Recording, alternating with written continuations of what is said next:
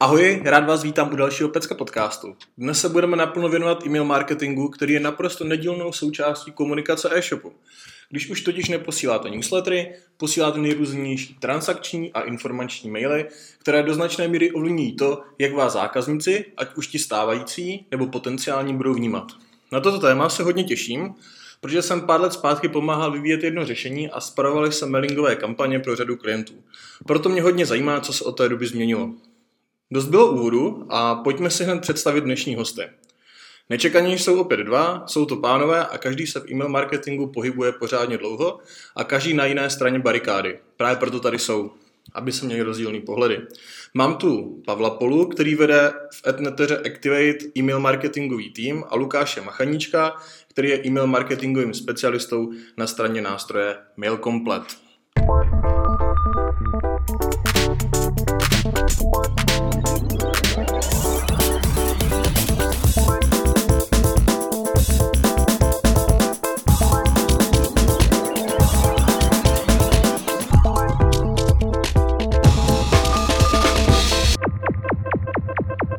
Nyní je čas na představení, a to detailnější. Pojďme prvně na Pavla. Pavlovou každodenní mantrou je, jak sám říká, nedoručený e-mail neprodává. Podle jeho slov můžete mít sebehezčí design, skvělé UI, AI nebo cokoliv jiného, ale pokud nemáte 100% doručitelnost, tak jen plýtváte potenciálem.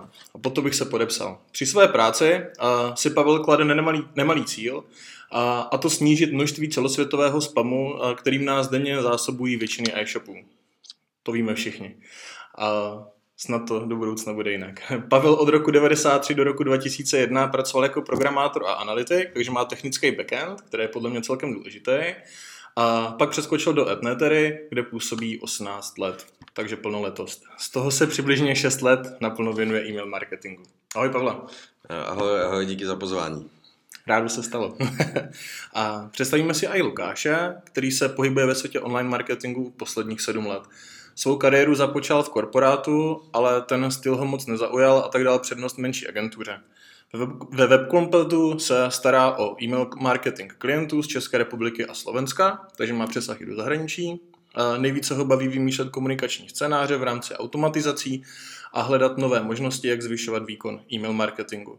I když se zabývá primárně e-mail marketingem jako takovým, tak se nebojí brouzet ani v PPCčkách nebo zbožácích. Na online ho baví uh, jeho provázanost a viditelné výsledky. Ahoj Lukáši. Ahoj, ahoj, děkuji za pozvání. Taky se rádo stalo. Tak kluci, formality jsou za náma, pojďme se na to vrhnout. Uh, Těch otázek jsem si na vás připravil poměrně hodně, takže uvidíme, co všechno stihneme. Než se do nich ale naplno pustíme, zajímalo by mě, jak jste se vlastně k tomu e-mail marketingu dostali a proč jste si vybrali právě tenhle online marketingový obor. Přeci jen uh, vás za stolik uh, ve srovnání s jinými odvětvími na toho online není, takže uh, i vytipovat si lidi na tenhle podcast bylo celkem složitý ku podivu. To mě jako celkem překvapilo. Takže pojďme si říct, co vás vlastně na tom e-mail, e-mail marketingu vlastně rajcuje. Pavle, jak se dostal k tomu e-mail marketingu ty? No já jsem se k tomu dostal poměrně náhodou, mm-hmm. protože, jak už bylo řečeno, já jsem dlouhou dobu programoval, pak jsem vedl programátory, Eh, dělal jsem nějaký projekty, zase jakoby vývoj nebo, pro, nebo jako řízení uh-huh. a uh, vlastně byla to celkem náhoda, kdy jsme se před eh, nějakýma zhruba šesti lety potkali s Jirkou Štěpánem, což je můj kolega ve firmě, který mi říkal, hele, potřebuji někoho, kdo by se v mém novém týmu staral o personalizaci a mhm. e-mailing. Uh-huh. A já jsem v té době věděl jenom to, že se e-mail, e-mail pošle a tím ta starost většinou tak jako končí. A, takže jsem začal zjišťovat, o čem to celý je, jako totálně mě to pohltilo. Mm-hmm. Začal jsem sjíždět všechny možné blogy, články, eh, všechno možný, jako dostal jsem se až do té hloubky, kde jsem dneska, hrozně mě to baví, eh, hlavně kvůli té kombinaci toho technického backgroundu, který je tam důležitý kvůli té mm-hmm.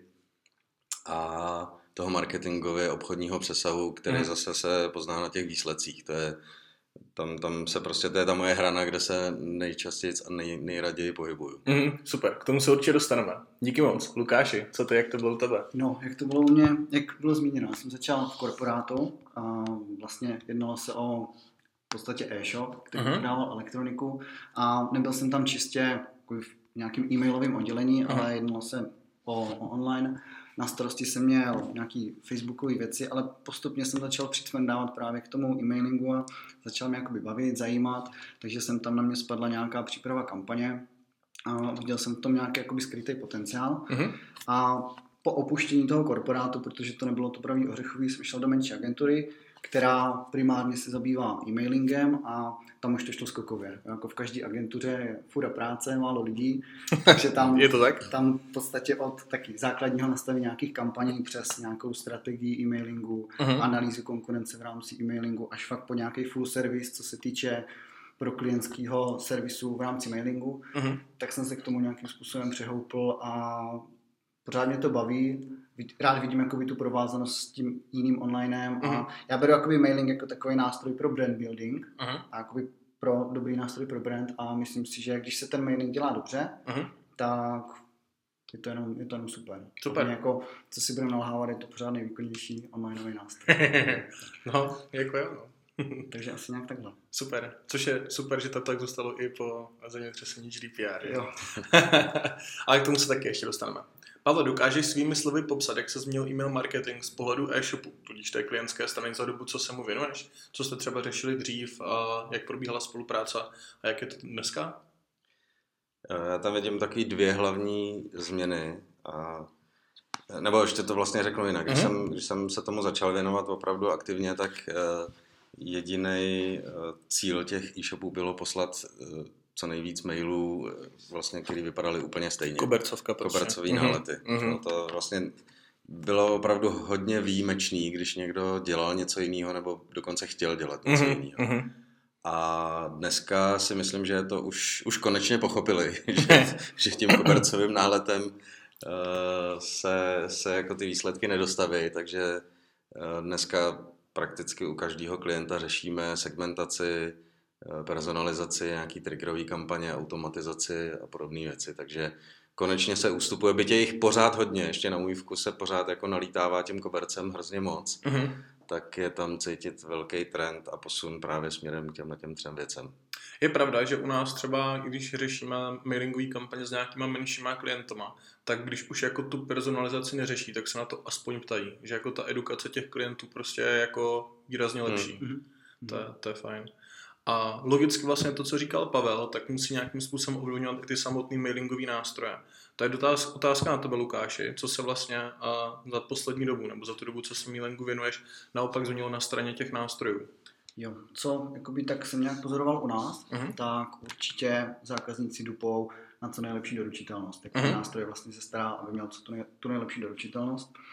K tomu se potom dostaneme. Určitě. Ale co je jakoby takový tou alfou omegou, co ti zákazníci chtějí, tak nějaký jako user-friendly rozhraní, aby fakt ten příprava toho newsletteru, toho jo. mailu a té kampaně byla fakt na, nechci říct úplně na elementární bázi, uh-huh. už je pryč taková ta doba, kdy se prostě šlo do výstavy editoru, tam se naházel nějaký text, už to chcou nějakým způsobem pěkně si poskládat, většina těch nástrojů obsahuje nějaký drag and drop editory, které jsou intuitivní a u nás ti zákazníci nebo klienti hodně, hodně dbají nebo dupou vlastně, aby ten nástroj byl co nejhezčí, nejintuitivnější, aby ta příprava té kampaně zabrala co nejméně času, třeba mm-hmm. do 10 minut měl naklikanou kampaň a aby to bylo fakt jako jednoduchý. Mm-hmm. Takže určitě důraz na nějaký to user friendly a na funkce, aby, aby ten nástroj obsahoval v podstatě co nejvíc funkcí. Dřív, že začínalo nějaký ABčko, lidi na to slyšeli, neslyšeli, Někteří říkali, no my to používáme, ale výsledky nevíme, jo, my víme, co to znamená, ale nechce se nám do toho. Mm-hmm. A teďka už to jakoby furt nějak narůstá a už těch funkcí vyžadují čím dál tím víc. Takže primárně asi ty funkce a nějaké rozhraní. Mm-hmm. Ty zmínil jsi ten drag and drop. Uh, já vím, že jako to nemá právě každý uh, nástroj, ten drag and drop. Uh, vám se to osvědčilo? Nám se to osvědčilo a třeba když máme nového zákazníka, tak já je spíš uh, ženu tady do toho drag and drop mm-hmm. editoru, protože když by se nepoužíval, že tak přichází na scénu nějaký kódování těch e-mailů, potřebuje mít kodéra, případně nějakého grafika. Mm-hmm. U toho drag and drop editoru vlastně tam funguje to na principu nějakého tahání buněk mm-hmm. nebo polí textových a pro ty zákazníky je to jednodušší, takže nám se to osvědčilo a, a i ten e-mail jako takový, který leze z toho editoru takového, tak už by měl být responsivní, což jo. u nás jakoby je a mm-hmm. pak není nějaký, nějaký problém s tou responsivitou. Mm-hmm. Já teďka úplně jako přeskakuju jako hrozně dopředu, ale uh, asi se to hodí. My jsme vždycky dřív mývali problém s tím, jako přizpůsobit ty uh, newslettery tak, aby byly právě hezky zobrazitelné a responsivní primárně třeba v Outlooku. A je to ještě pořád jako problém. je. Je, jo. Je to zlo. Outlook je zlo. Super. Tak. tak samozřejmě Outlook je jako problém v tom, že eh, dneska je jako desítky verzí mm-hmm. desktopových, webových, mobilních a nejsou navzájem mezi sebou kompatibilní. Každá nová verze přinese nějakou novou Yeah. vychytávku, která rozbije staré vychytávky a, a podobně. No. Takže Rozumím. až se svět zbaví Outlooku, bude mnohem hezčí. Takže ne všechno se posunulo. Dobrý, pojďme, eh, pojďme eh, k tématu otázek, který mám připravený a týkají se vlastně toho, co eh, ty e-shopaře čeká předtím, než vlastně ty mailové kampaně spustí. A asi na snadě je úplně nej, nejúvodnější, nebo úvodní taková obecná otázka. A zeptám se tebe, Pavle, kdy začít s e-mail marketingem? Když máte prvního zákazníka, u kterého chcete, aby se vrátil po druhý. Takže hnedka ze startu, jo, doporučuješ. No, protože že e-mailing je super nástroj na retenci těch zákazníků, Mhm, na nějaký budování dlouhodobého vztahu a uh, nemusí se nutně provádět jenom na velkých objemech. Mhm. Prostě je dobrý si to eh, nachodit klidně i ručně, jako můj první e-mailový, e-mail marketingový dopis může být klidně napsaný rukou v Outlooku, eh, protože jenom prostě představím moji novinku někomu, kdo by o tu novinku mohl mít Jo. zájem Mhm. vyzkouším si, co, co na to ty lidi říkají, jak na to reagují a pak klidně na to vyberu nějaký nástroj, který se na to hodí. Mhm. Jo, nemusím čekat, až nazbírám tisíc zákazníků a pak vymyslím nějakou mega kampaň. Mhm. Mhm. Spíš bych, jako, my, my spíš doporučujeme začít klidně pomalu, ale začít. Ale začít, jo. Jak pak eh, směrem k těm klientům funguje argumentace, že vlastně jako eh, něco stojí vytvoření šablon nebo prostě vůbec nastavení toho e-mail marketingu, něco stojí třeba pro nájem toho nástroje a pak tam reálně třeba z začátku fakt se jedná o jednotky nebo nižší desítky těch uživatelů, na který to posíláme. To znamená vlastně jsou tam velký náklady na relativně malý výkon toho, toho kanálu. No to právě nemusí být ve chvíli, Mhm. kdy to dělám eh, jako rukama klidně v nějakém Outlooku, tak ani nepotřebuju možná na začátku nějakou super trooper šablonu. OK. Mhm. Jo, Mhm. a neplatím nic za žádný nástroj, protože to posílám ručně z Outlooku. Jo. Jo, jde o to si vyzkoušet ty postupy, vyzkoušet si, co to vlastně znamená, Mhm. zkusit přesvědčit zákazníka, aby se vrátil po druhý Rozumím? a pak teprve na to vyberu nástroj, který... A zase ten nástroj můžu škálovat, jo. Dneska jsou k dispozici nástroje, které jsou, jejich vstupní cena je v zásadě nula. Mhm. Jediný, co musím udělat, je zaregistrovat se. Když mám malý počet kontaktů, tak za to buď neplatím vůbec nic, anebo jenom nějaký malý 100 koruny. Jasně? Spousta těch nástrojů má předpřipravený šablony, který si Hmm. vyberu z galerie a zase pomocí třeba drag and drop editoru si je tam naházím. A v zásadě jediný, co mě to stojí, je čas na vymyšlení toho, co jim chci říct Mhm. a uspořádání v tom editoru. Jinak zatím žádný extra vysoký vstupní náklady nejsou. Super, to je dobře, že to zaznělo. A tím se dostáváme k další otázce, která bude směřována na Lukáše. Podle čeho by si měl e-shop ten vhodný nástroj, a tak jak už to Pavel naťukl, vybrat. A ptám se proto, že právě na trhu jich je hodně a máme tady moje oblíbené slovo jaderní elektrárny a, a pak jakoby relativně dost hloupý řešení, které ale třeba v nějakém případě můžou dávat smysl, takže můžeš nějak zhodnotit, prosím. Jo, tak ty klíčové prvky určitě, když začínáš s tím mailingem, tak jako tam bude nějaký prvek té ceny, čili jednotka vlastně na ten e-mail, kolik tě stojí třeba e-mail, jeden odeslaný e-mail, Mhm. potom tam můžou být nějaké náklady spojený třeba s napojením, že když se tady bavíme na úrovni e-shopu, tak každý e-shop chce z toho vytáhnout co nejvíc a propojit ten svůj systém vlastně s tím e-mailovým nástrojem, Mhm. takže nějaký náklady třeba na propojení, ať už prostřednictvím API, nějaké na míru udělané služby nebo prostřednictvím třeba doplňků Mhm. nebo různých pluginů. Takže to cena, která se jakoby kočí, eh, točí kolem eh, toho mailingu jako takového. Potom určitě doručitelnost, jakým způsobem vlastně přistupuje nástroj k té doručitelnosti. Určitě funkce, kolik nabízí těch funkcí a podle toho si ty můžeš vybírat.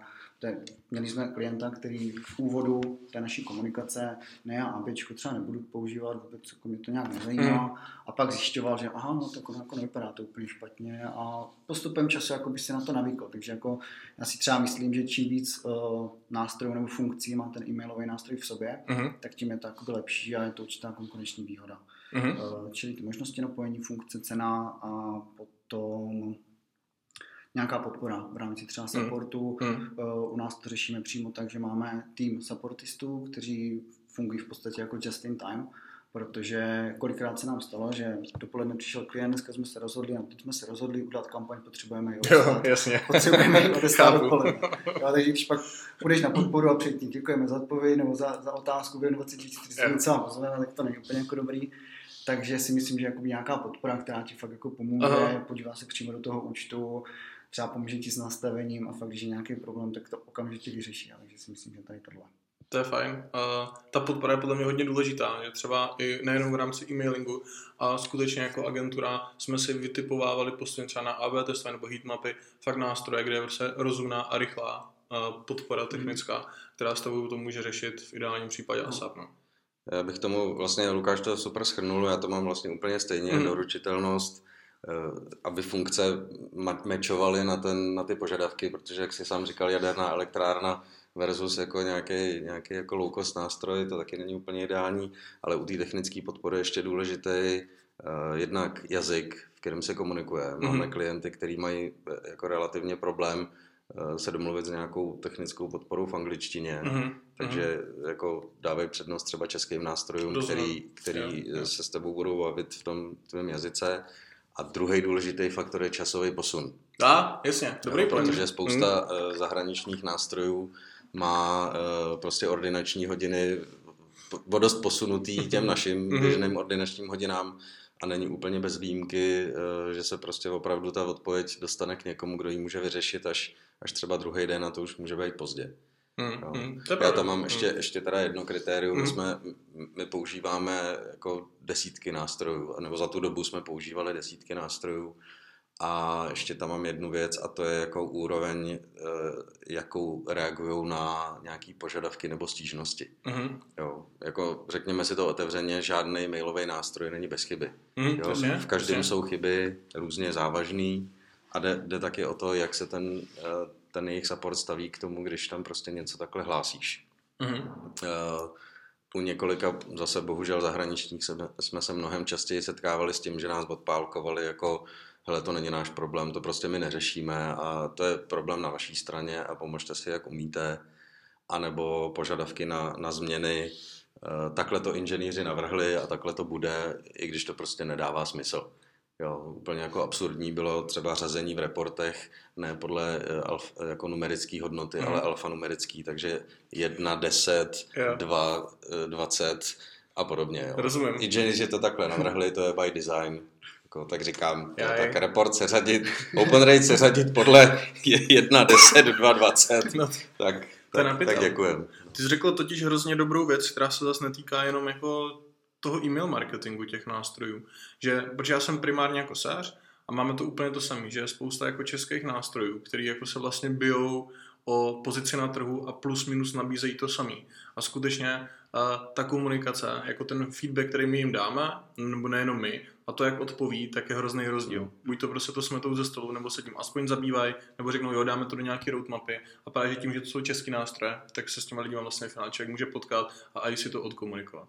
Stejnou zkušenost teda mám i u mailingových nástrojů, takže se no. potom klidně podepíšu, to je pravda. Jako. A my máme ještě jako český trh, máme jedno poměrně uh, paradoxní uh, specifikum. Uh-huh. A to je, že tady máme dominantního hráče, který není, není jako celosvětový. Takže seznam jako příjemce těch mailů má v Čechách eh, téměř 70% trhu. Uh-huh. A spousta těch zahraničních nástrojů si prostě reálně vyláme zuby na, na té doručitelnosti. Teď třeba řešíme Salesforce. Eh, u jednoho klienta eh, seznam jasně deklaruje, jaký má ty limity pro pro jako dobrou doručitelnost. Má to veřejně na stránkách, dokonce v angličtině mm-hmm. a e, prostě nefunguje to. Mm-hmm. My jim řekneme, že to mají nastavit, oni řeknou, že to nastavím, pak se podívám do seznamáckých reportů, zjistím, že překračují ty limity, pošlu jim to zpátky, přijde odpověď, ne, my to máme nastavený správně, to je ten problém je na vaší straně. Aj, no tak jo, pak, to končí, no. pak to končí tím, že až e, že v době předvánočních špiček, kdy se všichni snaží jako doručit co nejvíc, tak prostě tenhle ten klient bohužel bude mít smůlu, protože ho seznam bude odmítat a nebude mu to doručovat. Hmm, no jasně. No. Hmm. A jejich, jejich support se neumí podívat do toho správného logu, protože oni to, oni ve svém UI eh, vidí, eh, že, že žádný problém není, ale ten problém je mnohem níž na té jako úrovni těch MTAček a k tím oni už se nedostanou, nejsou schopní se podívat tam do těch logů, protože to je pro ně jako jo, jo. jiná firma, jiná platforma, já nevím co a problém je na světě. Naprosto chápu. No a co teda, když k vám přijde e-shop a přijde ten majitel nebo marketák a řekne, kucí, já bych chtěl rozjet e-mail marketing, co pro to mám udělat? Co byste mu doporučili, Lukáši? No, když přijde k nám nějaký e-shopař nebo majitel, tak první otázka, co od mailingu očekává, jaký mm-hmm. má na to názor. To je, co si budeme nalhávat, jsou nějaké dvě škatulky. Jsou klienti, kteří jo, vidí v mailingu obrovský potenciál, výkon, chtějí ho dělat jako profesionálně a pak jsou takový ti druzí, kteří přijdou, no, slyšel jsem, že to nějak funguje, to je dobrý, jasný, pak jasný. do toho online, jako asi bych to měl dělat. Takže tady těmhle klientům se snažíme vysvětlit, že takhle jako ne, že je dobrý na to pohlížet trošku jinak, že ten mm. když se fakt dělá dobře, tak dokáže být výkonný, dokáže pozvednout ten brand, dokáže fakt jako pomoct. A snažíme se jim vysvětlit v podstatě ty výhody toho mailingu jako takového. Mm. A poté se začíná řešit vlastně to gro vlastně mailingu té databáze, jak k ní přišel, jakým způsobem sbírá e-mailovky, jo, a jestli ta databáze je relevantní a jestli tam nejsou nějaké jako nepěkné věci. Takže se začíná řešit databáze jako taková. Poté se začínají řešit třeba možnosti nějakého napojení, v případě, že má e-shop, tak na nějaké běží platformě, k tomu bych se dostal ještě později. Uh-huh, uh-huh. A potom se řeší vlastně domény, doménové záznamy a ty tyhle věci. Eh, když vlastně potom máme za sebou takový ten jakoby technický kroužek, tak se začíná přicházet na nějaký jako vizuál, co budou posílat, jakým stylem, jo, podíváme se s ním na ten jeho e-shop vlastně, mm-hmm. nebo na web a začínáme spolu komunikovat ohledně to je kreativní. Jo, a já se ještě zastavím u té technické části. Jak těžký je s těma klientama tu technickou část doladit? Protože předpokládám, že jako ne každý ten e-shopař jako ví vlastně ten backend technický. Jako. Se stají, ano, ano. se tady smějou kluci, jako jo. Jen se dostanete ano. do obrazu. Ty ajťáci, ajťáci opravdu velmi často vůbec netuší, která by je. Mm-hmm. Když, když, I když jim dáme úplně přesně napsaný, co mají kde nastavit, tak ve spoustě případů to prostě nastaví blbě, musíme to na několik iterací s nimi předělávat mm-hmm. a, a je to jako největší bolest toho začátku je, je ten IT, ta IT podpora u toho klienta. Mm-hmm. Tam, tam s tím jo, to stojí jo. a padá, jako, okay. bohužel. My se právě setkáváme s tím, že my to nasazujeme, že jo, ty nástroje. Takže se dost často setkáváme s tím, že vlastně přijde jako hrozně obecný zadání, který jako my pak, jako ti developeři, musíme s, to, s tím nástrojem vlastně řešit, co je potřeba hmm. propojit, co je potřeba nastavit tak, protože to jednoduchý základní zadání vlastně zda, zdaleka nedostačující. Jo. Takže no. jenom na obranu někdy těch developerů. a, tak my jim dáváme to zadání úplně exaktně, co mají udělat a i přesto to, jo. i přesto to dopadne blbě. No. Super. No, ještě my, když teda onboardujeme klienta, tak máme vlastně eh, asi zhruba 120 bodový checklist, který klidně můžeme nazdílet potom. Mm, tak to bylo super. Paráda. A uh, ten nám vlastně řekne, jak na tom je. Protože jsou klienti, kteří už něco mají za sebou, něco si vyzkoušeli a nějak to dopadlo, tak to, to je dobrý vědět, to je jako pro nás Super. jako zajímavý mhm. vstup. A pak si projdeme s nima tím, tím checklistem, co všechno mají, co všechno jim chybí a podle toho se většinou jako z toho vypadne nějaký uh, rychlý kroky, který můžeme udělat hned a, mm-hmm. a nebudou stát nic moc a pak nějaký dlouhodobý plán, co, na co se zaměřit, co rozvíjet. Mm-hmm. No, a ještě hrozně důležitá věc, uh, potřebujeme parťáka na druhé straně. Mm. Super. Ve chvíli, kdy si ten e-shop myslí, že za něj ten e-mail marketing někdo zařídí, tak to většinou nedopadá dobře. Potřebujeme hmm. někoho, kdo vlastně je na straně toho klienta a chce to řešit, má na to lidi, má na to čas, má na to i peníze a, a vlastně je to ten jeho zájem, jo? protože když tohle to není, tak to většinou velmi rychle skončí špatně. Hmm. A myslím, že to platí jako o všech marketingových kanálech. No. To je jako hrozně důležitý, ta participace klienta.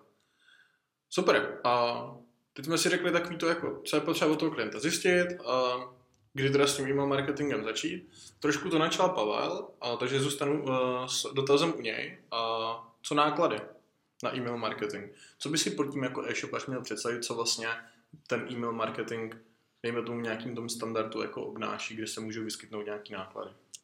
Uh, ono se v, v tom skládá vlastně poměrně dost rolí. Uh-huh. A jako samotná příprava té kampaně, tak ta většinou zahrnuje nějakou grafickou práci, takže příprava typicky obrázků eh, nebo, nebo i vizuálu té šablony, jak má vypadat. Eh, je tam copywriter, který píše texty, pokud je to vícejazyčný, mám klienta, který má eh, víc zemí, tak do toho vstupuje ještě překladatel. Tady je ideální, aby měl ty, aby to nebyl jenom surový překlad, ale i nějaký reálie z toho místního trhu.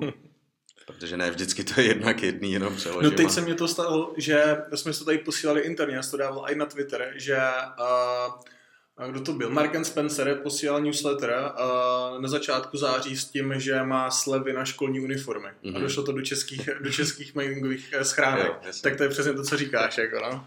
Ale myslím, že tady máme pár škol, které mají uniformy. Jo, jo, to je tak pravda.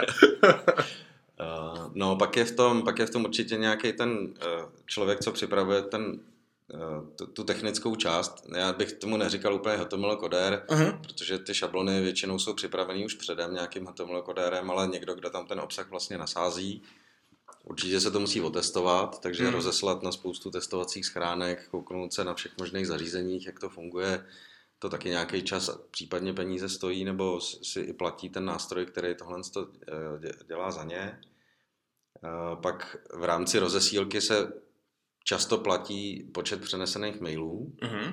Uh-huh. nebo se platí za počet kontaktů v databázi. Jsou jako dva tak nej, nejběžnější business modely těch mailových nástrojů, takže tam v tom je, prostě počítat ještě s touhle cenou.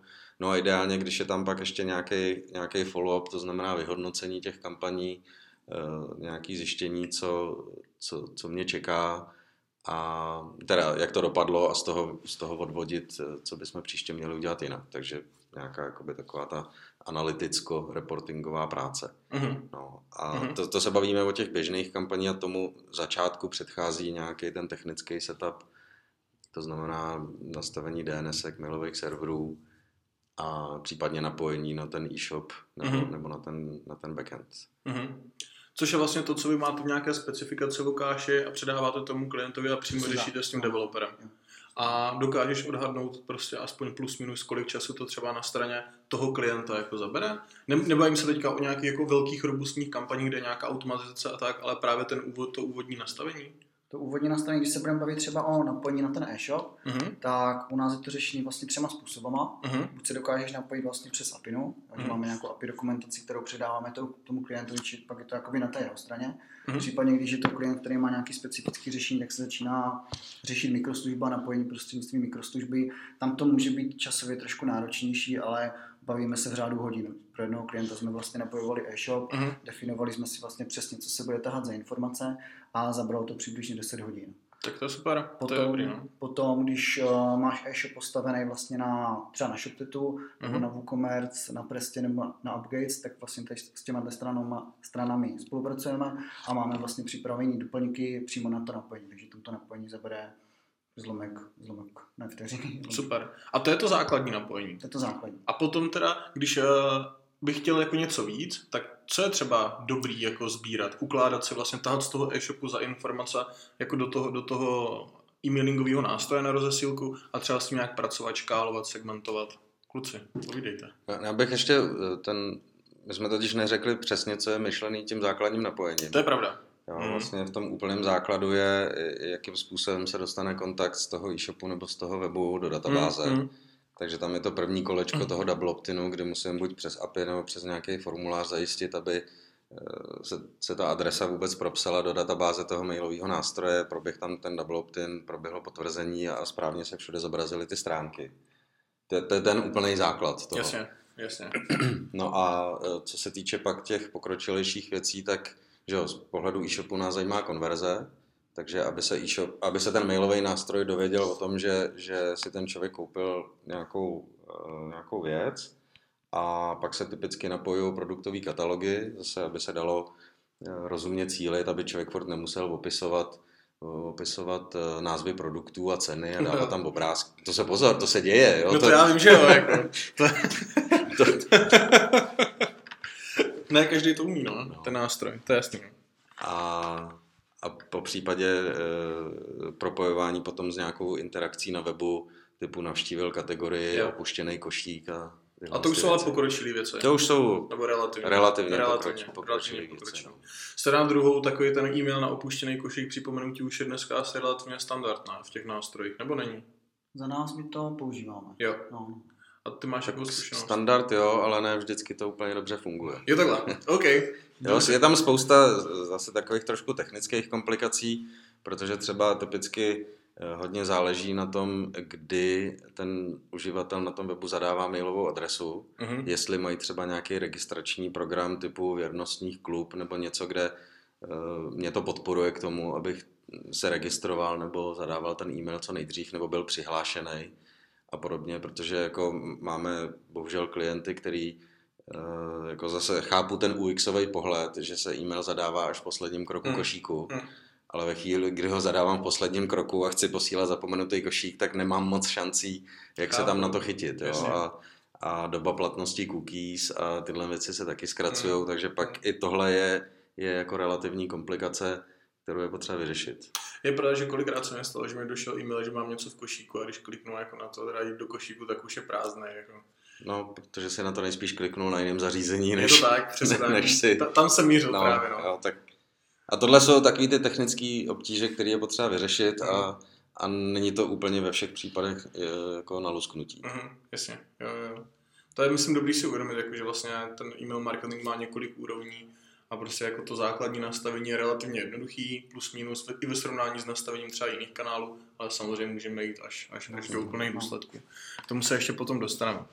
A je to takový klasický věčný dotaz, který tady teďka mám připravený, mám ho připravený na Lukáše. A šablony versus úplně unikátní grafický jako vizuální šablony nebo v podstatě newslettery to znamená to, že si uh, vytvořím nějakou hotovou šablonu, která je responsivní a mám ji nahranou v tom nástroji, nebo ji si vytvářím pomocí drag and dropu versus grafický newslettery typu Alza, CZC a tak. Náklady, výnosy, jaký máš zkušenosti? To se těší. jako popravdě, zastánce takových těch celoobrázkových e-mailů úplně nejsem, protože co si budeme nalhávat, ta v rámci toho je horší. Mm-hmm. Gmail, seznam.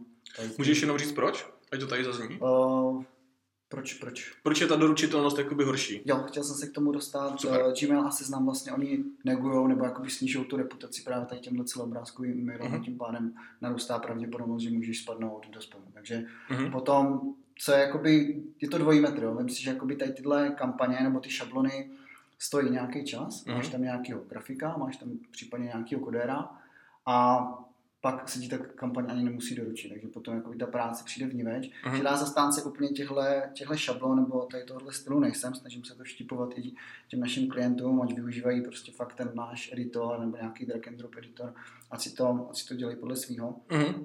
Takže úplně, úplně to není, není ono. Jako oni, ty e-maily jsou krásné, jsou pěkný, co si budeme uh-huh. nalhávat, když si vzpomenu na e-maily o grafických kartách od CZC, tak jako vypadají pěkně, vypadají, když to povede v té konverzi, ale Jo, ono to má zase několik, několik rovin. Eh, to, proč to ten seznam nebo Gmail dělá, tak, je, eh, tak, tak má dva důvody. Jo. Mm-hmm. Jeden, jedním je ten, že, že oni vynakládají obrovské množství prostředků na to, aby detekovali spam. Mm-hmm. A ve chvíli, kdy tam mají obrázek a nic jiného než obrázek, tak oni by museli to nějakým OCRkem zkoušet jako dekódovat. Jasně eh, a nějakou, co já vím, machine learningem zjišťovat, jestli to je jako špatný obrázek nebo dobrý obrázek a to by je stálo ohromné množství prostředků, který prostě nemají. Mm-hmm. Jo, takže to je jeden důvod. Mm-hmm. Samozřejmě druhý důvod je ten, že uh, ty uživatelé zase pálí data. Jo. Nejsme, nežijeme bohužel v zemi neomezených dát, byť se o to někteří eh, operátoři snaží.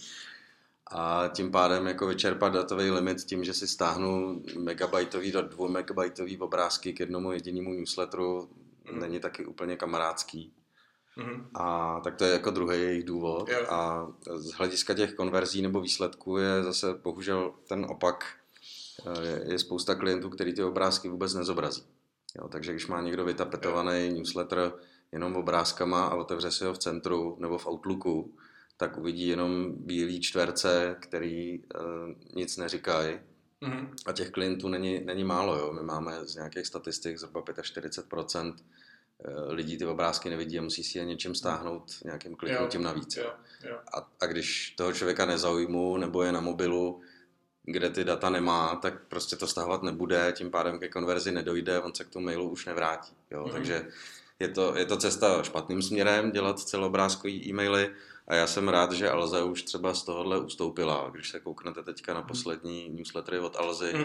tak ty jsou už nakódovaný yeah. klasicky v HTML a naopak, no. naopak eh, jako jedou takový ten copy Jo. Funny copy styl uh, reaguje na, na aktuální dění, co se to tady děje a, a podle toho, podle no. toho to vypadá. Mně se to líbí, to, co teďka dělá Alza, mnohem jo. víc, než, no, to než to, co dělali předtím. To mě zajímá ta reálná konverze, se přiznám.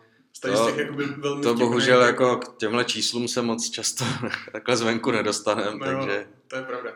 A možná u těch obrázků, jenom můj dotaz. A dřív se to dalo trošku jako si pomoct tím, že každý ten obrázek měl prostě unikátní alt, a, a trošku toto spam score jako zlepšilo. Dá se tím pomoct ještě dneska, nebo už, už, už ne? Hmm. Už ne, už to nepomůže. Třeba seznam na alt jako úplně, ten úplně ignoroval, ten ho ani nezobrazil. Mm-hmm. Takže tam jako seznam byl jenom prázdná bílá plocha yeah. bez ničeho. Yeah. Dobrý, super. Tak jo, pojďme dál. Posuneme se dál k automatizovaným mailingovým kampaním. Je to poměrně dost jako široký téma. Pojďme zůstat furt u těch e-shopů. A mě by zajímalo, Pavle, na co se dá v rámci e-shopu standard, nebo co se dá v rámci mailingových kampaní u e-shopu automatizovat, nějakým standardu, to znamená úplně jako běžný klient. Jako úplně ten, ten základ jsou zapomenutý košíky, to je, to je za A je to výdělečný, když se to dobře udělá, tak to opravdu vydělá peníze a, a pak je to, to, co děláme běžně, jsou typicky přání k svátku k narozeninám mm-hmm. nebo nějaký výročí prvního nákupu nebo něco takového. Mm-hmm. Prostě ty lidi očekávají nějakou péči, nějakou slevu, nějakou odměnu za věrnost a tohle, tohle jsou věci, které fungují. Děláme opuštěné kategorie, což je zase typicky, e, snažíme se cílit na, na to, co, o co má člověk zájem, i když to ještě nevložil do košíku, takže chodí do kategorie, chodí tam opakovaně, prohlíží detaily, srovnává produkty, tak to je nějaký impuls, zase má zájem o něco. Aha. A takové už trošku jakoby pokročilejší automatizace je doporučování produktů eh, na základě spotřeby. Uh-huh. Jo, kdy se sleduje frekvence nákupů, eh, jak často se vrací, po případě, když to má nějakou dobu spotřeby, typu eh, má to počet kapslí. Eh, jo, použití xkrát za den a takovéhle věci, tak se snažíme z toho spočítat, eh, kdy, kdyby se mohl vlastně vrátit příště a těsně předtím mu nabídnout třeba mm-hmm. i zvýhodněný nákup, když si to koupí znovu u nás.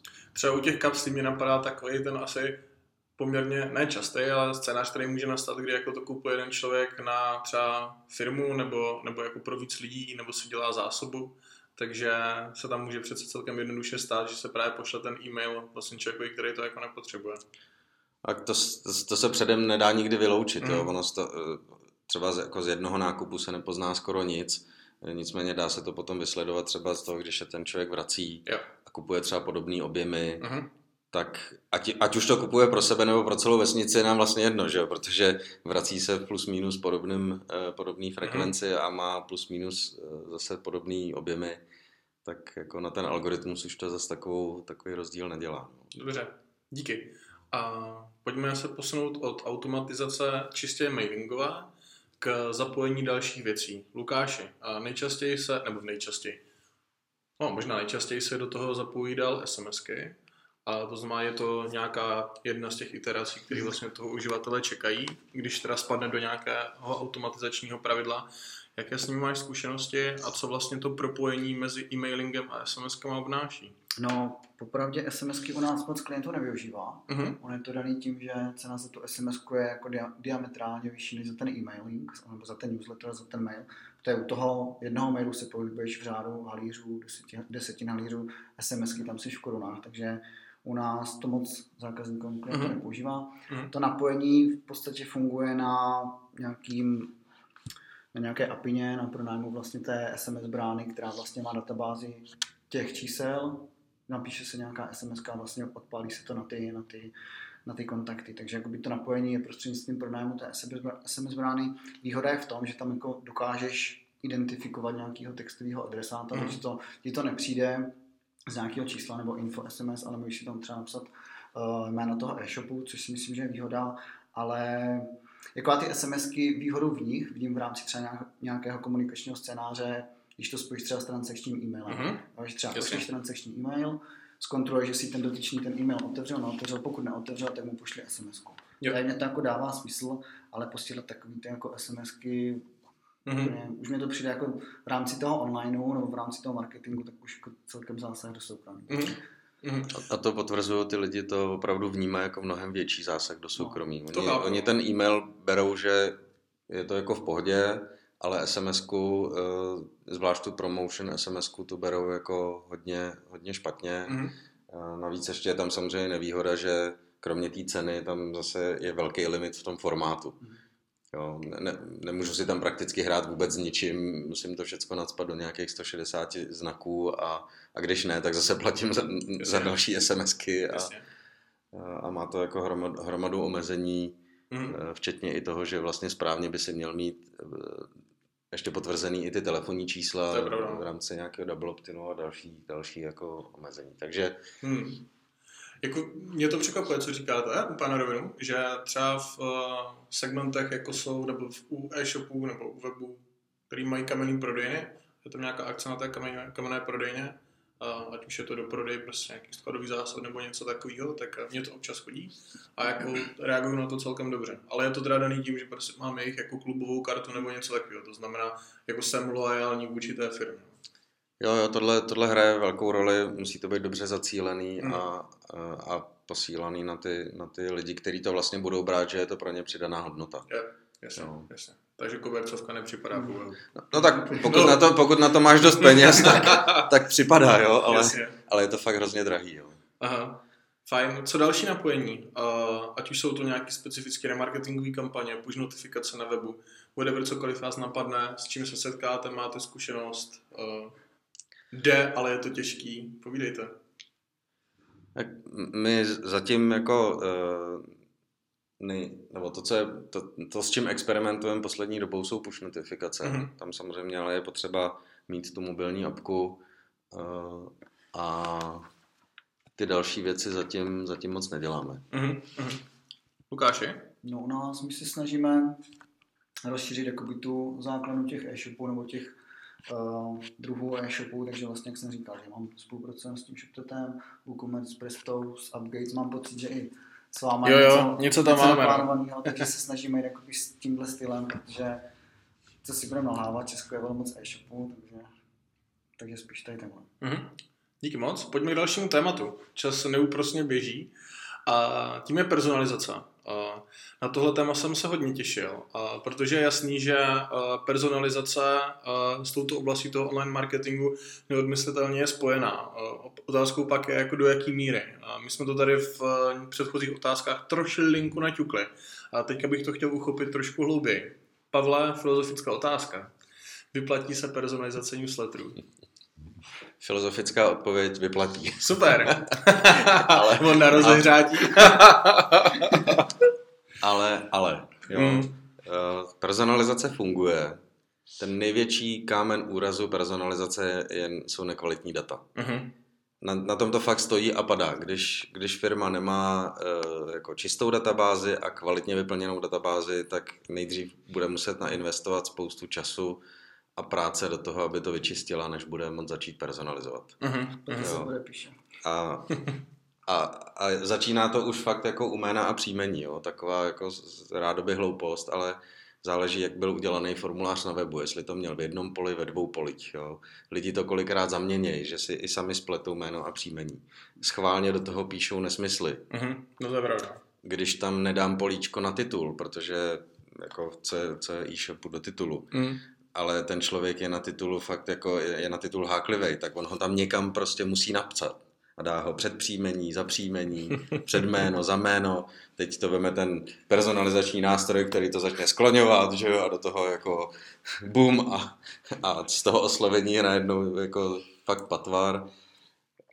Ová už není ová, hmm. kolikrát různý cizí jména a tak dále. Takže funguje to, ale fakt je potřeba to, to vyčistit a připravit se na, na ty situace, kdy ty data prostě buď nemám mm-hmm. a mhm. musím tam mít nějaký fallback, aby se to nezbláznilo, nebo, mm. nebo si je jako dozískat.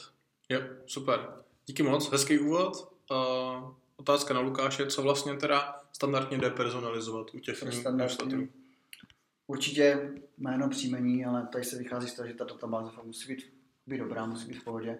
Takže ty základy jsou jako jméno, příjmení nějaký oslovení, ahoj Petře, milý Petře, vážený pane Nováku, tady tyhle věci, ty jdou jednoduše a potom v podstatě všechno, co sbíráš o těch, o zákaznicích.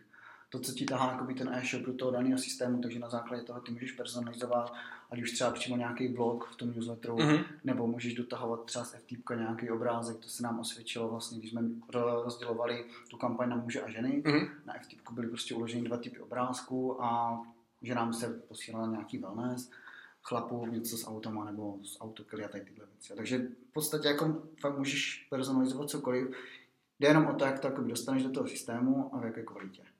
A jaký jsou náklady potom na to? Jasně. Ale jinak typicky se personalizuje podle nákupní historie, podle hmm. no, jako lifetime value, Uh, podle toho, jestli jsem nebo nejsem člen klubu, mm-hmm. no, nebo nějakého věrnostního programu, jestli jsem si koupil nějakou konkrétní kategorii nebo konkrétní výrobek, jasně, jako značku, co, cokoliv, mm, jako, mm, toho už je pak hromada. No a teď jako dotaz, jestli v podstatě teda jít jako až tak hluboko. A typicky prostě fakt jako sledovat, co ten uživatel jako konkrétně nakupuje a tak. A dívám se na to z pohledu jako nákladovosti versus jako reálný přínos, plus to vlastně pro jakou skupinu uživatelů mě pak to vyhodí jako data, které jsou jako relevantní, jich dost na to, aby to dávalo smysl. Jako kde je ten, kde je ten jako bod zlomu, kdy už jako si řek, má, má smysl říkat, OK, pojďme to zkusit, nebo jít postupnou cestou. Jak se na to díváte? No jako u mě dává smysl fakt takový to základní. Uh-huh. Základní personalizace typu jméno, příjmení, plus nějak, nějaký základ, jako byste objednávkové historie. Uh-huh. Třeba na základě, když víš, že panová má u tebe devátou objednávku, ty víš, že o desátém může mít dopravu zdarma, tak mu pošleš kampaň, ahoj Petře, Jo. Máš tady poslední objednávku, můžeš mít dopravu zdarma. A takový ty, který ti fakt můžou posunout dál. Mm-hmm. Takže no. Jo. My počítáme něco, čemu říkáme jakoby business value. Mm-hmm. A je to vlastně eh, mocnost toho segmentu, který jsme schopní eh, jako oslovit. Mm-hmm. A teď nemyslím jako velikost databáze, ale mm-hmm. spíš jako to cílení oslovení. Mm-hmm a, a vstaženo k marži tomu výrob, toho výrobku, který se zase prodává. Jo. To, vlastně bys teoreticky mohl mít e, pří, případ výrobku jako s, astrom, s astronomickou marží, který ti stačí prodat jednou, tak ten, tak i za, i za tyhle těch okolností by se ti klidně vyplatilo tu personalizaci udělat. Mm-hmm.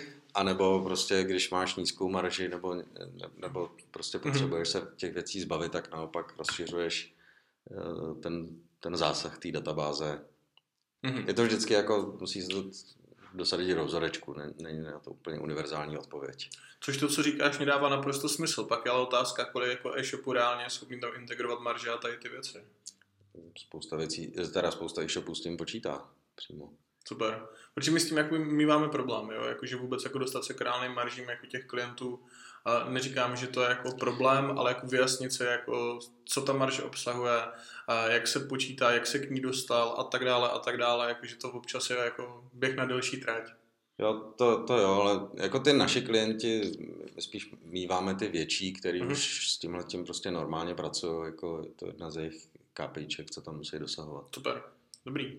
Um, věc, která bude zajímat nejenom mě, asi posluchače, jestli můžete uh, vytáhnout každý stačí mě jeden eh, příklad eh, nějaké úspěšné personalizace. Nemusíte říkat jako název toho e-shopu, spíš mě stačí segment a o co šlo. Lukáš, jestli můžeš začít? No, byl to e-shop, který prodával nějakou kosmetiku pro dámy. Uh-huh. A tomu se vycházelo z toho, že my jsme sbírali informace vlastně z té objednávky, kde byla adresa, poštovní směrovací číslo.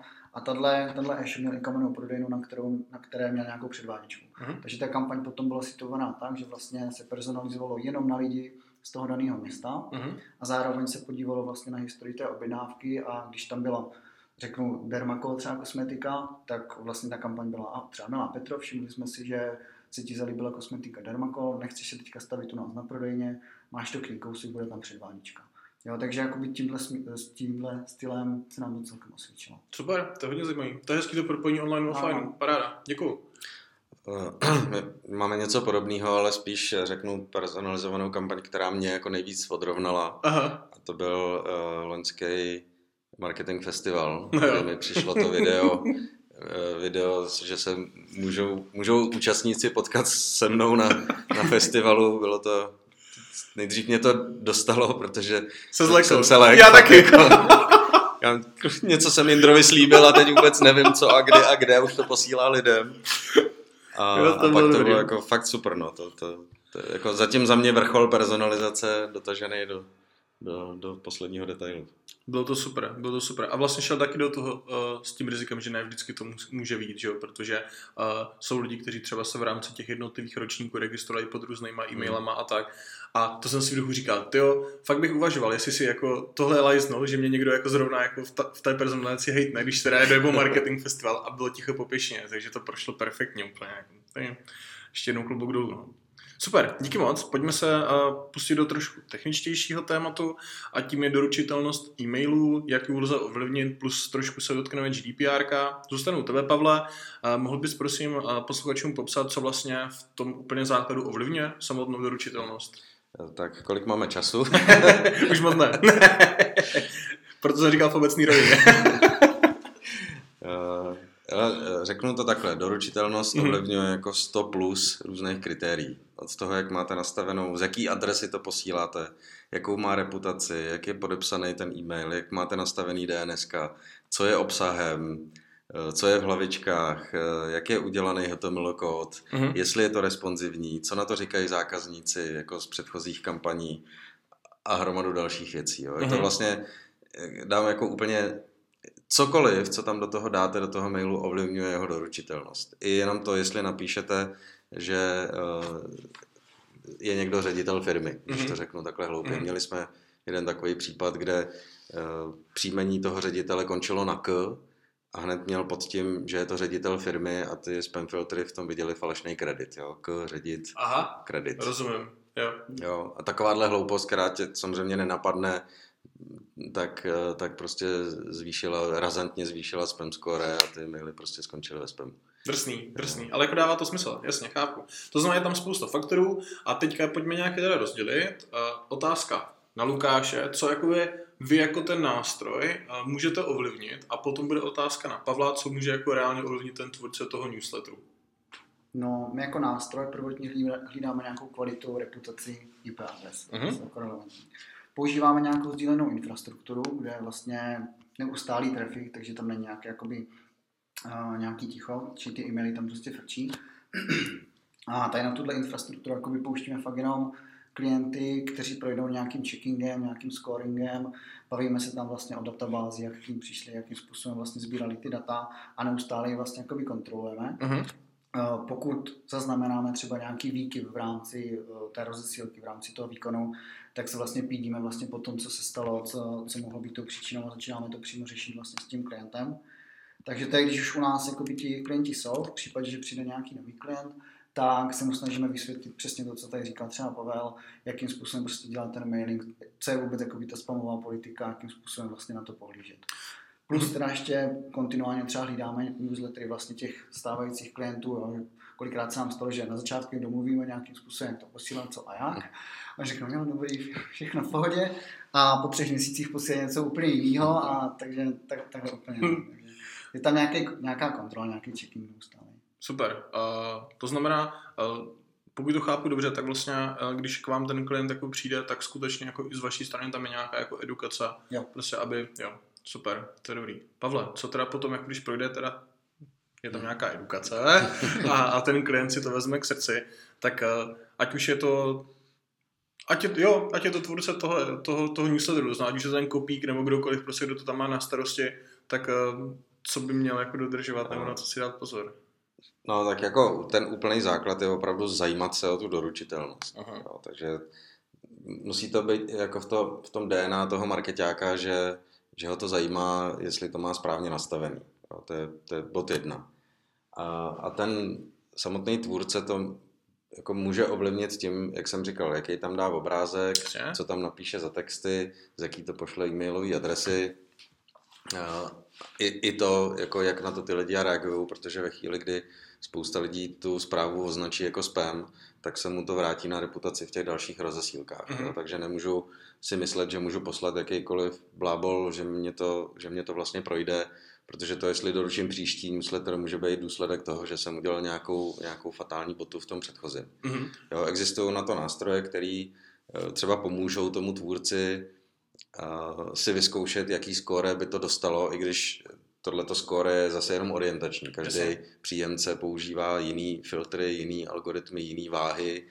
Ne, ne, neexistuje žádný jako seznam eh, Rozumím. toho, ale, ale typicky moc velký obrázky, moc obrázků, málo textu, spamový slova, eh, tyhle ty kombinace, co jsem říkal, jakož mm-hmm. nevalidní kód a to, tak to jsou, jsou na to služby, který, kam stačí ten mail poslat a ona zpátky vrátí nějaký jako úroveň skóre, eh, kterou by tenhle, ten, ta kampaň dosáhla. Jo. Takže když jakoby spojím to, co jsem říkal na začátku, že se o to musí zajímat, s tím, že pak vlastně ho to vede i k tomu, že ten nástroj vyzkouší před tou rozesílkou, hmm, hmm. nebo se zajímá o to, jaký to spamový skóre má, než to pošle, tak eh, jako je, je začátek toho úspěchu. Super. No. Já jsem rád, že tady zazněly ty nástroje. No, ono spousta z nich je zdarma, takže mm, prostě je to je. fakt jenom o tom chtít. Jako. To, je, to je super. A to je nějaký pemzum pravidel, ať už po té obsahové stránce nebo po té technické. Mě by Lukáši zajímalo, jak se vlastně tady ty pravidla mění v čase, a, nebo jsou jako plus minus stabilní. No, mění se. Mění se určitě. Mm. Jsme v online, že ten online se furt nějakým způsobem mění, zdokonaluje. Myslím si, že Dekim pět let, šest let zpátky se ještě ani nepoužívá. No jo, to je pravda vlastně. Takže hmm. v tomhle ohledu, že se to jakoby zvedá, zvyšuje se to. Seznám hmm. pár let zpátky začal negovat právě tady ty celé obrázky e-maily, že začal s tím uh, Google, takže furt se to jakoby vyvíjí. A je to, je to součástí online, takže si hmm. když máš uh, v SEO, že taky ti nepustí na přední hmm. místo nějaký nerelevantní weby, jo. Hmm. Uh, podobně k tomu přistupují ti klienti.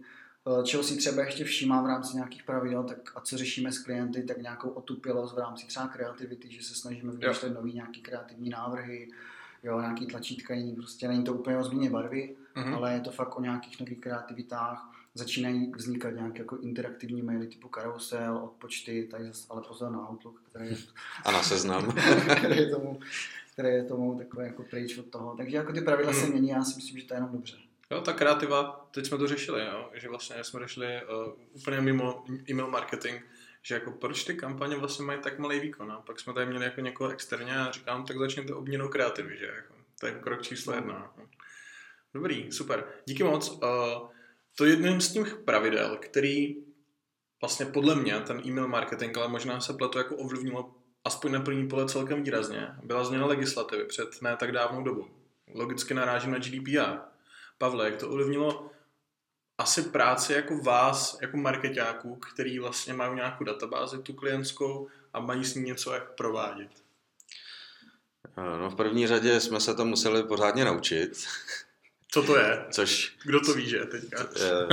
Ať zvedne ruku, kdo no. si přečet všechny ty GDPR dokumenty a, a výkladový stanoviska V29 eh, v češtině nebo v angličtině. To je jako záživný čtení. Ale zase mě potěšilo, že že jsme si to uh, přečetli víc nebo víckrát než ty firmní právníci, který, který jsou za to, za to ve finále v těch, v těch e-shopech odpovědní, mm. takže, takže jsme se tam potkávali opravdu jako s absurdníma názorama. A jako změnilo to eh, rozhodně to, že si eh, spousta lidí teďka všímá toho, co se se jejich osobníma údajema děje, jsou na to mnohem citlivější, mnohem všímavější takže to vyčistilo ty databáze, mm-hmm. ne vždycky, ale, ale poměrně, poměrně výrazně to uh, pomohlo v tomhle tom. Ale jinak jako z hlediska výsledků, mm-hmm. tak to zase žádný velký dopad nemělo, jo, mm-hmm. protože ty lidi, co tam nechtěli být předtím, tak tam vlastně nebyli, byť sice měli záznam v databázi, tak nevyvíjeli žádnou aktivitu. Mm-hmm. Takže samozřejmě máme pár klientů, kde to zahýbalo i s číslama, jako propad dolů, ale mm-hmm. Ono s tím ročním odstupem dneska vidíme, že už se to zase vrátilo zpátky Vrátilo. a naopak je to lepší, než to by bylo předtím. Jasně, jasně. Primárně konverzní poměr, že? A no, tak, rate, ale, i, ale i celkový jako... čísla, nejenom jako, nejenom jako poměr, to samozřejmě čím posíláš méně mailů, tak tím ti roste open rate, když posíláš na ty aktivnější ale, ale i finální jakoby obraty zisky, který z toho, hmm. který z toho plynou. Asi ještě jeden dotaz na tebe, Pavle, který mě teďka napadl, že vlastně spousta e-shopů rozesílala těsně před tím nastolením toho GDPR takový ten mail, jakože jestli opravdu chcete zůstat v té databázi hmm. a tak. Ale na stranu druhou, spousta i velkých hráčů se na to vyprdla. A bylo to vlastně teda potřeba podle tebe, nebo ne? To všechno záleží o tom, z, jaký, z jakého právního titulu zpracováváš ty osobní údaje. Vlastně pokud se ty, ty, ty e-shopy chovaly i před GDPR podle té staré 101, tak nemuseli dělat moc změn, protože spousta těch povinností byla zako, zakořeněná hmm. už v té 101. Hmm.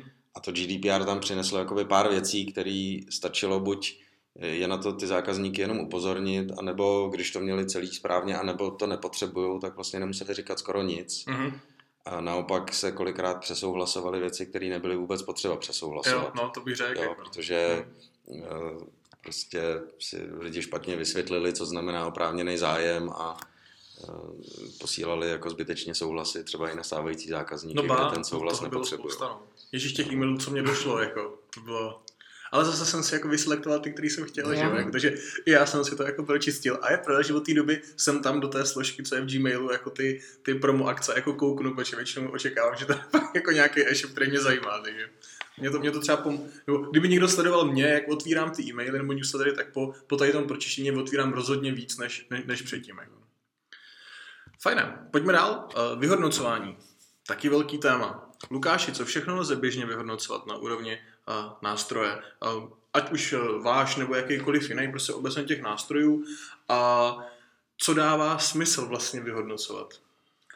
No v základu určitě otevřenost, open, proklikovost, odhlášenost, že nějaký důvody odhlášení, potom vlastně porovnávat třeba hard bounce, soft bounce. Co já mám ještě hodně rád a co s klienty vlastně jako praktikujeme, tak je vlastně heatmapa toho newsletteru, kdy ty vlastně na základě toho poznáš, na co ty lidi nejvíc klikají a vůbec jakoby tu délku, délku toho newsletteru jako stanovit, když vidíš, že v té poslední třetině už mm. jakoby je fakt mrtvo, jo. tak není důvod prostě ty newslettery natahovat. Když chceš zjišťovat, eh, kdy posílat, což je taky takový ožehavý téma, tak s tím souvisí třeba, u nás používáme graf aktivity příjemců, kdy pak si stanovíme podle dnů nebo hodin, mm-hmm. kdy ti respondenti vlastně otevírají. Takže v podstatě základní statistiky vyhodnotíš až asi v každém nástroji tak nějak stejně. Když to potom spojíš s analyticsama, tak už dostaneš jakoby kompletní obraz o tom, jak ti ten mailing funguje. Takže... Mm-hmm. A ty značal téma, který prostě se podle mě řeší, nebo řeší to každý klient, jako kdy posílat ten newsletter. Jako. A teďka teda jako podle čeho se řídí? Jako podle toho, jako kdy otevřou, nebo podle toho, kdy na něco kliknou, nebo, nebo jako, co tomu klientovi říkáte v takovou chvíli? No je to na testování. Je to, je to na to Obligátní odpověď. No. Takže jako kolikrát přijde klient, já nechci posílat ve čtvrtek, v pátek, jo, tak jako, nemů- jako asi je blbost posílat newsletter, když je pěkně, v srpnu hmm. všichni jsou prostě na koupáku. Jako, jasný, to ale... záleží, co prodáváš. Jestli no. prodáváš zmrzlinu na koupák, tak... to je pravda. Ne, na tohle neexistuje univerzální, univerzální odpověď, protože se to liší podle biznesu, podle země, eh, podle toho, co je to za sortiment a prostě je potřeba to vyzkoušet a nebát se toho jako klidně jít do úplně nestandardních e, časů, kdy e, to třeba na první pohled nedává smysl. Jo, my na to používáme právě ty grafy, jak o nich mluvil Lukáš, graf té aktivity těch příjemců, mm-hmm. kde se třeba koukáme, jak je vysoká ta první špička. Mm-hmm. Jo, v různých mm-hmm. dnech a v různých hodinách, jak kolik lidí to odevře v rámci třeba 4 hodin po rozesílce. Mm-hmm.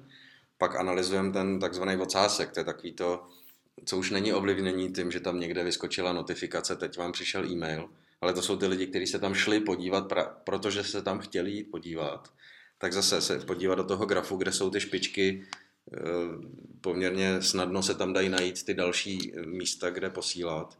A nebo se kouknout do GAček, tam taky vidí člověk, kdy jsou lidi eh, zvyklí chodit ke mně na web. Mm, jasně, to je no kouknu do toho grafu a, a nahodím, to, nahodím tam další možnosti, kdy to poslat. No. Ale já ještě mám jako s těma reportama problém opačný. Eh, kolikrát ty klienti eh, tím, že těch čísel z toho e-mailingu jde dostat fakt hodně, tak prostě když jim ukážem ten první dashboard, tak jsou úplně ztracený. Hmm, jo, hmm. šest sloupců, uh, procent, když si to rozkliknu, tak ještě další mapy, další grafy, další to. Takže eh, se to v některých případech snažíme zjednodušovat na dvě metriky, které by ho měly zajímat, a to je eh, růst databáze. Mm-hmm. Takže je blbý, když mi ta databáze umírá. Jasně. A s tím je komplementárně spojená celková angažovanost té databáze. Takže mít tam nějaký engagement, který říká, že třeba 60% eh, z týmí databáze, která pořád roste, otevře každý, skoro každý newsletter, který jim pošlu. Mm-hmm. To je zdravá databáze. Mm-hmm. Jo, ten mm-hmm. opak je databáze mi umírá, takže by jako reálně ubejvá zákazníků a počet aktivních je třeba 15%. Jo. Hmm. To je, to je jakoby ten špatný, špatný hmm. výsledek. Hmm. A pak, pak ty další metriky, k ním se dostáváš až ve chvíli, kdy víš, co chceš řešit. Mám problém s, s doručitelností, tak mě zajímají bouncy, spam complaints, opens. Mám problém s AB testováním, tak mě zajímá click to open rate třeba. Jasně. Jo, a, a, a hromadu dalších, mm. dalších těch, takže Rozumím. Je super, že jsi vlastně ten, to první, co jsi říkal, že je potřeba kontrolovat i to, jak ta databáze roste nebo klesá, což potom vlastně jakoby přehazuje nebo jakoby předává nějakou informaci většinou na jako líní, líní lidi, než jsou, hmm. email, zabývají email marketingem. A to je důležitý podle mě, jako aby tady zaznělo, že tím pádem jako je nezbytně nutný, aby spolu jako ti lidi, co rozesílají email marketing a ty lidi, co dělají v tomhle případě brand a další prostě kanály jako komunikovali. No, rozhodně. By to nemělo být úplně jako osamocený. Super. A naťukl z open rate Pavla, ale zeptám se Lukáše, ať nám taky něco řekne. A jak se vlastně eh, open rate ovlivnit? Je to věc, kterou většina těch klientů kouká na to, jsou to jako taky ty jedno z těch základních čísel a těch způsobů jako vlastně těch, těch informací, jak to ovlivnit, je hrozně moc na internetu. Je to spousta jako bullshitových článků, horších, lepších prostě informací. Mě by zajímala ideálně tvoje zkušenost. No, naše zkušenost nebo celá hodně praktiků, tak na Open má vliv nejvíc, že jméno odesilatele, předmět, případně preheader. Takže to asi největší best practice je testovat jméno odesilatele uh-huh. a předmět. Osvědčilo se nám třeba s jedním klientem, že jsme testovali v rámci asi jednoho kvartálu různé varianty předmětu a na, na konci toho testu nebo na konci toho testování vlastně vylezlo, že ti respondenti nejvíc otevírají maily, které jim pomůžou nebo je stimulují k nějaký jako podpoře nebo prostě jakoby zle, vyřeším nějaký problém. Takže jsme tam udávali předměty typu typy na lepší domácnost nebo mm-hmm. typy na hezčí, útulnější domov, takže z toho vylezly jakoby tyhle výsledky. Co ještě mám rád, tak používat třeba ve jménu odesilatele takzvaného ambasadora, mm-hmm. což je nějaká jakoby uměle vytvořená osoba, která komunikuje skrz tu firmu vlastně těm respondentům. Uh, dovedu si to třeba představit u e-shopu, který má nebo který třeba prodává nějaké kutilské věci. A já třeba osobně bych daleko víc otevřel e-mail, kdyby bylo jméno odesilatele třeba Kutil Team a předmět Ahoj Petře, poradíme yeah. ti pět triků, jak prostě vrtat do betonu, než když tam bude jméno odesilatele info něco. No. Mm-hmm. Takže mm-hmm. ten ambasador, my ho třeba hodně používáme, snažíme se to i těm klientům vysvětlit a určitým způsobem, jak mi to pomáhá. Mm-hmm. A není pak ještě lepší, a je otázka se kolik klientů na to přistoupí, aby to nebyl teda nějaký ambasador, ale reálně prostě nějaká fyzická osoba nebo. v podobě majitele nebo někoho, kdo tam jako komunikuje. Okay. To, tohle, tohle funguje, ale eh, je to, je to zároveň poměrně riskantní krok, protože tam musí být eh, jasná identifikace toho odesilatele podle tohohle ambasadora. Jo? To znamená, mm-hmm. nemůže to být tak, že, já nevím, Jana Smutná a teď, teď z toho nepoznám, kdo je Jana Smutná, protože tu, tu ženskou jsem v životě neviděl. Jo? Takže pokud je Kutil Tým spojený s přesně konkrétním e-shopem a všichni to ví, tak, se to, tak to bude fungovat, ale ve mhm. chvíli, kdy je tam nějaký jméno, který, byť toho majitele, ale těm zákazníkům je to naprosto jako ukradený nebo neznámý, tak to naopak fungovat nebude, mhm. jo? Mhm. protože prostě ten trik, jako že pošlu jménem někoho, co se tváří jako osobní komunikace, tak naopak jo. spíš jako je kontraproduktivní. A zase se dostáváme k tomu, že vlastně by ta komunikace neměla být jako okleštěná jenom na e-mail marketing a něco jiného, ale měl by to být nějaký celý hmm. funkční. Já řeknu ještě jeden trik, Určitě. který jsme teďka zrovna nedávno testovali, je e, poměrně často záleží na tom textova, textaci toho předmětu. Aha. E, třeba úplná jako s prominutím hloupost, jako je, jak je napsaný double opt-in uh, subject. Uh, není málo firem, který tam napíšou aktivace online účtu. Jo, a teď z toho nepoznám. Je to informace, že mi aktivovali online účet, nebo po mně chcete, jo, abych chápu, si aktivoval jasně, online no jasně. účet? Yeah. A jenom fakt jako blbou změnou aktivujte si online účet, že tam z toho udělám rozkazovací způsob. Najednou dostanu třikrát víc uh, responzy, než, než když je to napsané jenom tím způsobem, jako jo, aha, oni mi píšou, že mi aktivovali účet, uh, nečtu, mažu, zbytečný. Jo. Mm-hmm, mm-hmm, rozumím. Jo, to dává smysl, to je dobrý point. Dobrý. To je tak přínosný dneska ten podcast, to je super. A možná bude přínosnější ještě tady po té otázce. A poprosím vás kluci jenom v rychlosti, že jsme se hrozně rozpovídali. A AB testování a e-mail marketing. Věc, který, která spolu perfektně souvisí. Za mě prostě jako není moc jiných míst v rámci jako jednotlivých marketingových kanálů, kde by měl být naprosto nedělnou součástí to AB testování. Dokonce za mě třeba víc než u nějakých jako PPCček, ale doufám, že mě PPCčkaři teďka jako nepošlou k šípku. Každopádně jako, jsou na to nachystané nástroje, není to nějak, nějak složitý víceméně, co ale AB testovat reálně, nebo co dává smysl. Proč se ptám, kolikrát jsem tady měl kluky, kteří dělají UX nebo se zabývají CROčkem na e-shopech a prostě vždycky tady narazíme na to, že pro spoustu lidí to AB testování znamená změna barve tlačítka, což jako v reálu prostě nemá skoro žádný přínos. A jak je to v těch e-mailech teda? Teď to musíte dát těm lidem ven a, a prostě zbořit všechny ty mýty. No za mě, co mi dává smysl testovat, tak jméno odesilatele, předmět odesilatele, mm-hmm. to mhm. jsou ty klíčové prvky, co mm-hmm. se mhm. týkají třeba toho opnu. Takže tady tohle.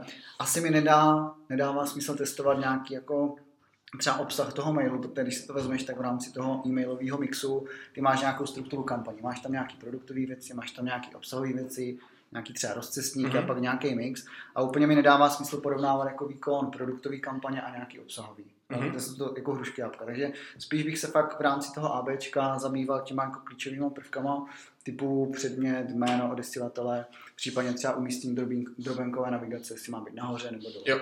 jo. Takže asi takhle v kostce. Díky.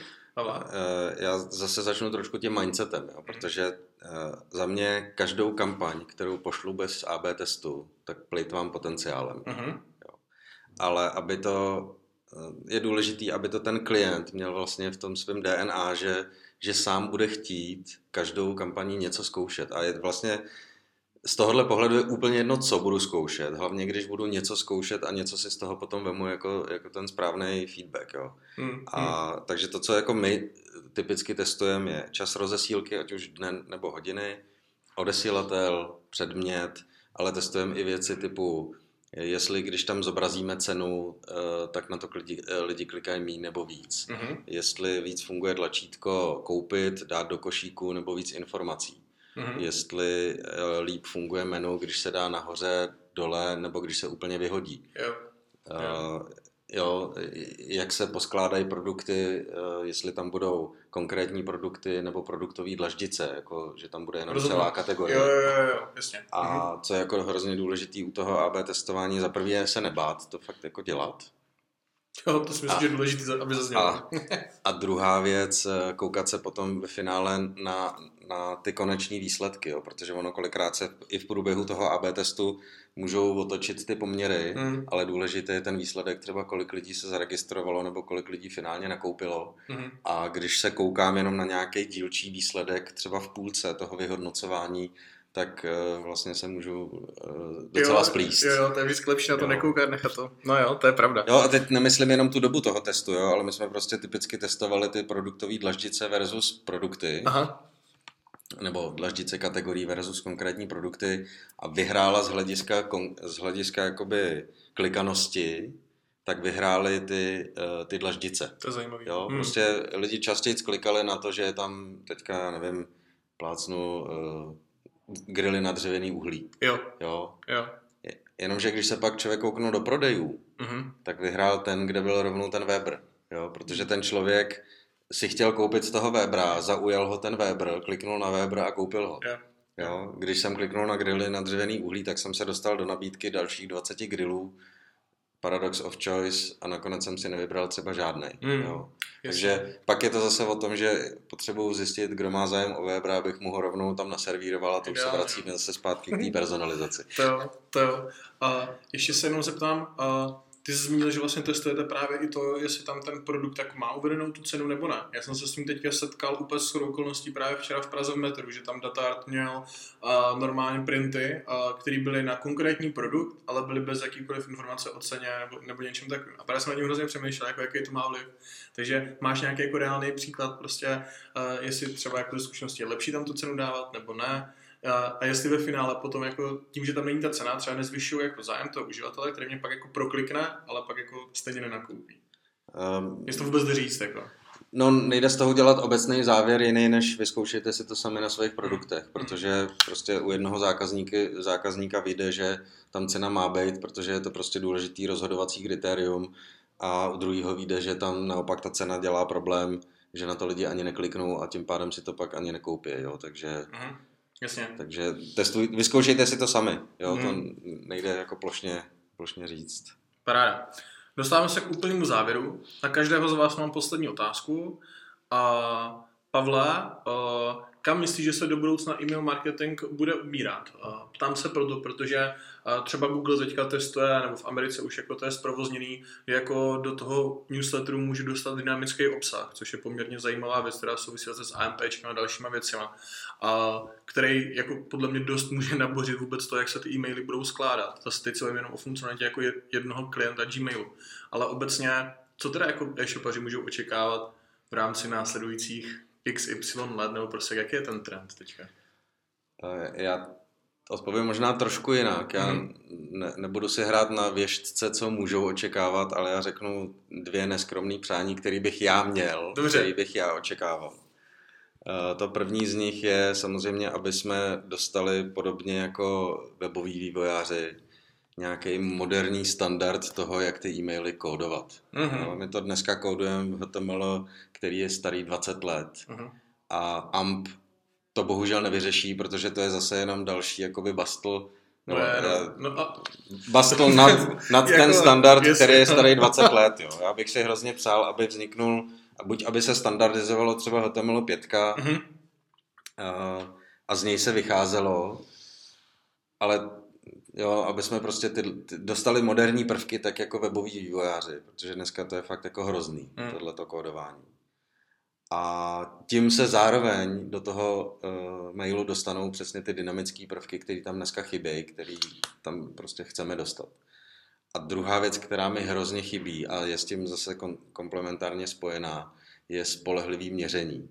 Jo, protože my to dneska hackujeme trackovacíma pixlama, mm-hmm. hackujeme to trackovacíma doménama, který zase přikrývají ty, ty cílové odkazy, takže i ty, ty, ty příjemci mají problém pak identifikovat spam, když Rozumím. jako jim to přikryjou trackovacím linkem. Jasně, Open je nespolehlivý. Mm-hmm. Jo, takže kdyby se eh, para, jako paralelně s tím ještě zaved nějaký standard toho, jak mi ten příjemce řekne, co ten můj zákazník s tím udělal. Mm-hmm. Abych já na základě toho mohl zase, zase se líp rozhodovat a poslat mu to, co mu příště pro ně bude relevantní. Tak to, to by byla jako velká krása. To je hezký přání. a když jsme u těch přání, Lukáši, tak uh asi obligátní dotaz na závěr. Co bys doporučil ne e-mail marketingu jako takovýmu, i když možná e-mail marketingu a vůbec e-shopům, těm českým. Co, co jim dát do vínku? Co bych doporučil, tak ať se zkusí podívat na ten e-mailing jako na nástroj, který fakt může pomoct tomu brandu, uh-huh. aby se nějak oprostili od toho klasického kliše, a to je nějaký spam, posílání prostě hromadný pošty a to nechceme dělat. A popřáli jim neustále, se neustále narůstající databázy, jo, základ. super výsledky, super, super open a co nejvíc konverzí. Super. Kluci, díky moc za skoro hodinu a půl povídání, hodinu a čtvrt. A tak doufám, že jsme posluchače moc nevyčerpali.